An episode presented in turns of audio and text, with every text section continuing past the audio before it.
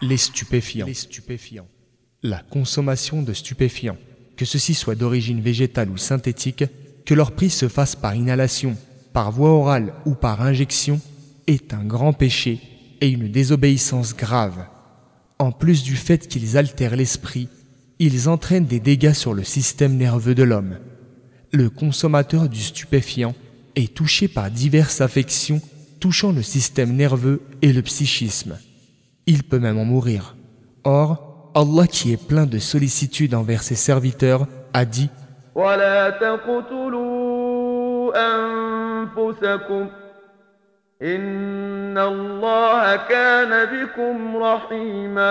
Ne vous tuez pas vous-même, car Allah est vraiment plein de bonté pour vous.